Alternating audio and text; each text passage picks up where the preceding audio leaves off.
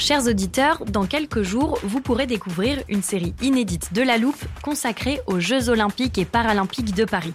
À trois mois de la cérémonie d'ouverture, on s'est demandé comment réussir ces JO. Les transports sont-ils prêts à affronter les milliers de touristes? Le dispositif de sécurité est-il suffisant? L'enthousiasme sera-t-il finalement au rendez-vous? Pour répondre, on plonge durant cinq épisodes dans les archives des éditions précédentes, accompagnés des journalistes de l'Express. C'est à retrouver à partir du 13 mai sur toutes les plateformes d'écoute. I'm Sandra, and I'm just the professional your small business was looking for. But you didn't hire me because you didn't use LinkedIn jobs. LinkedIn has professionals you can't find anywhere else, including those who aren't actively looking for a new job but might be open to the perfect role, like me. In a given month, over 70% of LinkedIn users don't visit other leading job sites. So if you're not looking on LinkedIn, you'll miss out on great candidates like Sandra. Start hiring professionals like a professional. Post your free job on linkedin.com/people slash people today. 8. Je pose 2 et je retiens 214. 346 422. Bonjour, c'est Charlotte Baris. Bienvenue dans La Loupe, le podcast quotidien de l'Express. Aujourd'hui, on zoome sur un chiffre la troisième place mondiale, c'est celle occupée par la France dans un domaine très particulier du commerce international. Et ça tombe bien, mon invité du jour est grand reporter, spécialiste de l'industrie à l'Express. J'accueille Julie Toin-Bousquier. Bonjour Julie. Bonjour Charlotte. Julie, dans quel secteur la France se classe donc troisième? Alors on parle d'un secteur un petit peu particulier puisque euh, c'est le secteur des ventes d'armes et plus Mhm. précisément euh, les exportations d'armes à l'échelle mondiale. Euh, donc si on se fie euh, au CIPRI qui est un organisme de référence en la matière, euh, la France euh, est euh, classée troisième derrière les États-Unis et la Russie. Et est-ce qu'elle est loin derrière ces deux premiers? Alors la France est relativement loin derrière ces deux premiers, mais euh, son poids a beaucoup cru au cours des quatre dernières années. Aujourd'hui, le pays représente 11% des exportations d'armes, toujours selon les chiffres du CIPRI. Euh, de fait, le rôle de la France, au fond, dans le commerce d'armes n'est pas réellement nouveau. Le pays est d'ailleurs régulièrement épinglé par des ONG euh, sur leur utilisation dans certains conflits, comme on l'a vu euh, dans le cas de celui qui fait rage au Yémen. Mhm. Mais euh, effectivement, entre 2018 et 2022, le pays a gagné des parts de marché et pourrait même dépasser la Russie aujourd'hui, dont les exportations ne cessent de reculer. Et bien évidemment, dans le même temps, les États-Unis ont conforté leur place d'armurerie du monde ou d'arsenal de la démocratie, si on reprend euh, le slogan de Roosevelt dans les années 40, Mhm. puisqu'ils représentent loin devant les deux autres belligérants 40% des exportations d'armes dans le monde. Alors comment on explique cette évolution? Alors, pour rappel, peut-être, le marché de l'armement, c'est un marché euh, qui euh, compte beaucoup de chiffres, puisque c'est un marché euh, de 2240 milliards de dollars, Mhm. donc c'est absolument énorme. Et bien évidemment, avec tous les conflits euh, qui agitent actuellement l'Ukraine et le Proche-Orient, et également les tensions qui ont lieu entre la Chine et, et Taïwan, c'est bien sûr un marché en progression, et c'est surtout un marché qui se reconfigure. Mhm. Ça tient essentiellement au fait que la Russie euh, perd en fait en importance dans les exportations d'armes. L'explication est bien évidemment très simple. Avec l'invasion de l'Ukraine Mhm. par euh, Vladimir Poutine, le pays a dû euh, réorienter sa production vers des besoins internes et bien évidemment avec les sanctions internationales, le pays devient aussi de plus en plus infréquentable.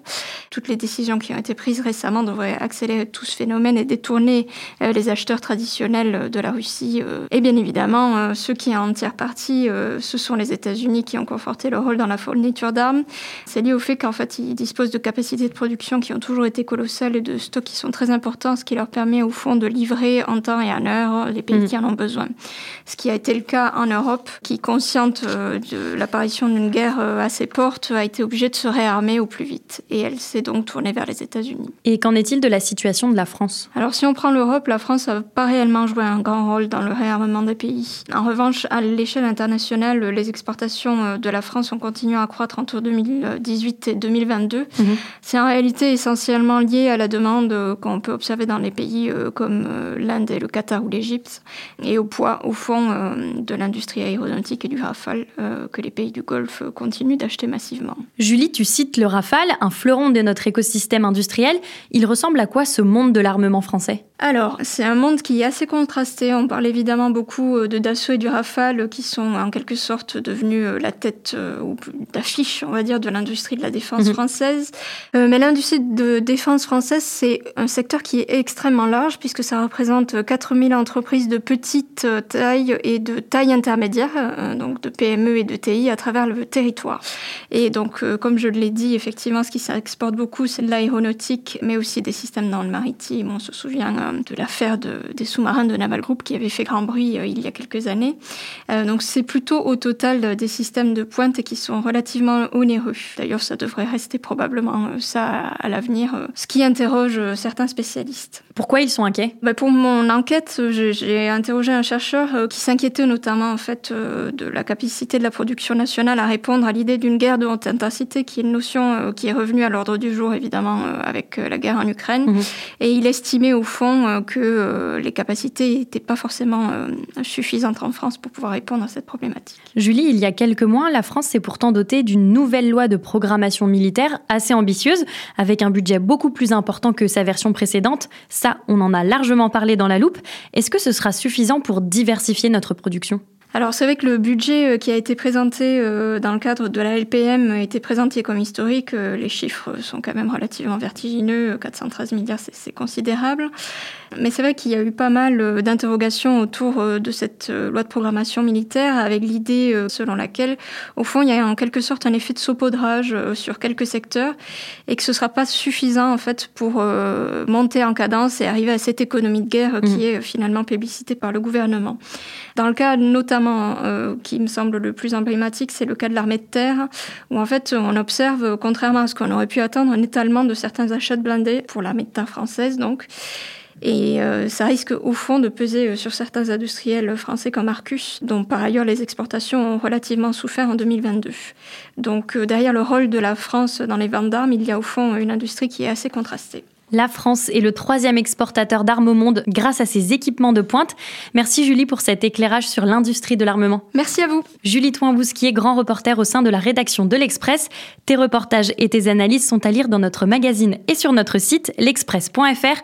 Si vous n'êtes pas déjà abonné, chers auditeurs, profitez-en. En ce moment, les deux premiers mois ne vous coûteront qu'un euro. Et pour ne rater aucun épisode de La Loupe, pensez à nous suivre sur votre plateforme d'écoute, Deezer, Apple Podcast ou Spotify par exemple. Vous pouvez aussi y laisser des commentaires et nous mettre des étoiles si ce que vous venez d'entendre vous a plu. Cet épisode a été écrit par Mathias Pengili, monté par Léa Bertrand et réalisé par Jules Cro. Retrouvez-nous demain pour passer un nouveau sujet à la loupe.